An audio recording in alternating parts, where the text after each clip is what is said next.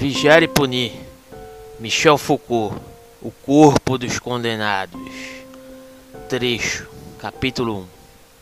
Demians fora condenado em 2 de março de 1757 a fazer confissão pública diante da porta principal da igreja de Paris, onde devia ser levado e conduzido numa carroça, nu, em camisa, segurando uma tocha de cera acesa com um peso de duas libras.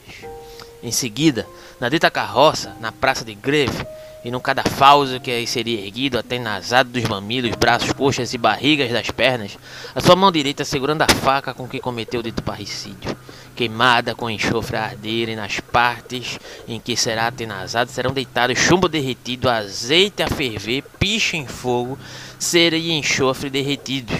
E depois o seu corpo será puxado e desmembrado por quatro cavalos, e os seus membros e o corpo consumidos no fogo, reduzidos às cinzas que serão lançadas ao vento. Finalmente foi esquartejado, relata a Gazeta de Amsterdã.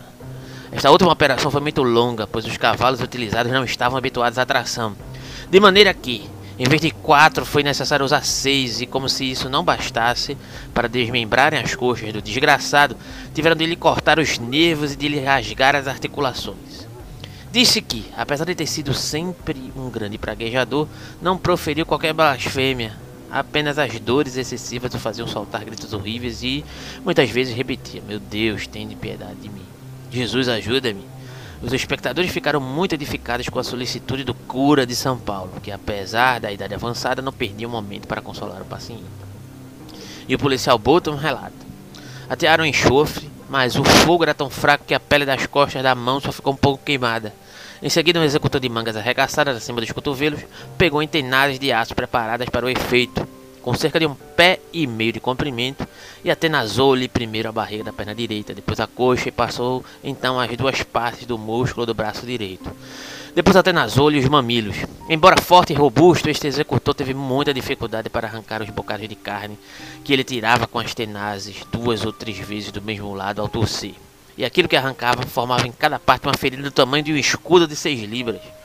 Após estes suplícios com Atenais, Demias, que gritava muito, mas sem praguejar, levantou a cabeça e olhou-se. O mesmo carrasco, com uma colher de ferro, tirou do caldeirão uma droga fervente, que derramou profusamente sobre cada ferida. Em seguida, ataram com cordas menores as cordas destinadas a atrelar os cavalos, sendo estes depois atrelados a cada membro ao longo das coxas, pernas e braços. O senhor Lebreton, escrivão, aproximou-se várias vezes do paciente para lhe perguntar se tinha alguma coisa a dizer. Disse que não. A cada tormento gritava como vemos representados os condenados. Perdão, meu Deus, perdão, Senhor. Apesar de todos estes sofrimentos, levantava de vez em quando a cabeça e olhava-se corajosamente. As cordas, muito apertadas pelos homens que puxavam as pontas, provocavam-lhe dores inexprimíveis. O senhor Lebreton voltou a aproximar-se dele e perguntou-lhe se queria dizer alguma coisa. Disse que não.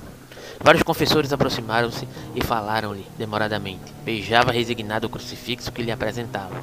Estendia os lábios e continuava a dizer: Perdão, senhor. Os cavalos deram uma arrancada cada um deles puxando um membro à direita, cada qual segurado por um carrasco. Um quarto de hora depois, a mesma cerimônia e, por fim, depois de várias tentativas, foram obrigados a puxar os cavalos da seguinte forma: os do braço direito à cabeça, os das coxas, rodando para o lado dos braços, fazendo-lhe romper os braços nas articulações. Estes puxões foram repetidos várias vezes sem sucesso.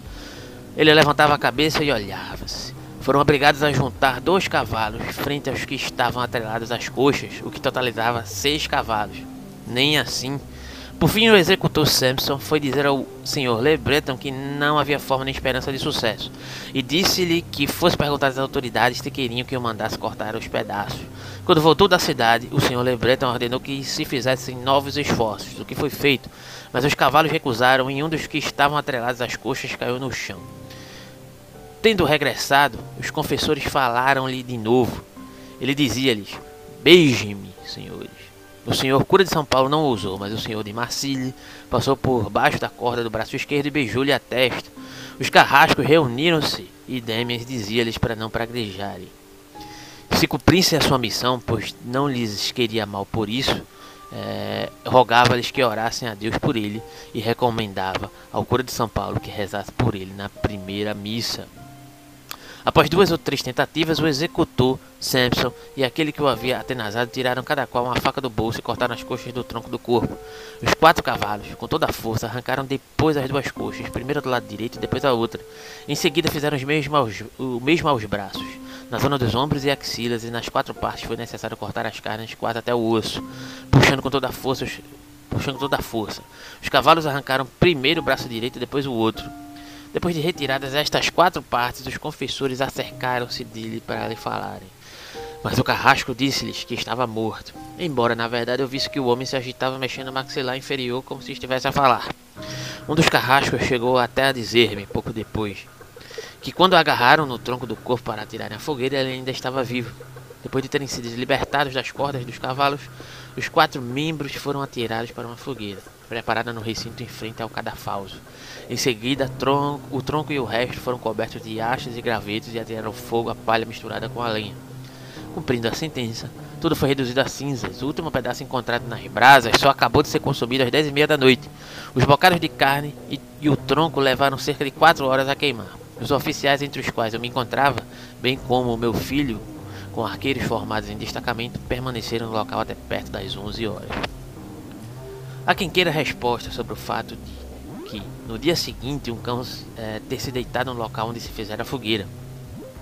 Apesar de enxotado várias vezes, o cão sempre voltava. Não é difícil de compreender é, que, que, esse animal se achasse nesse local é, um lugar mais quente que os outros.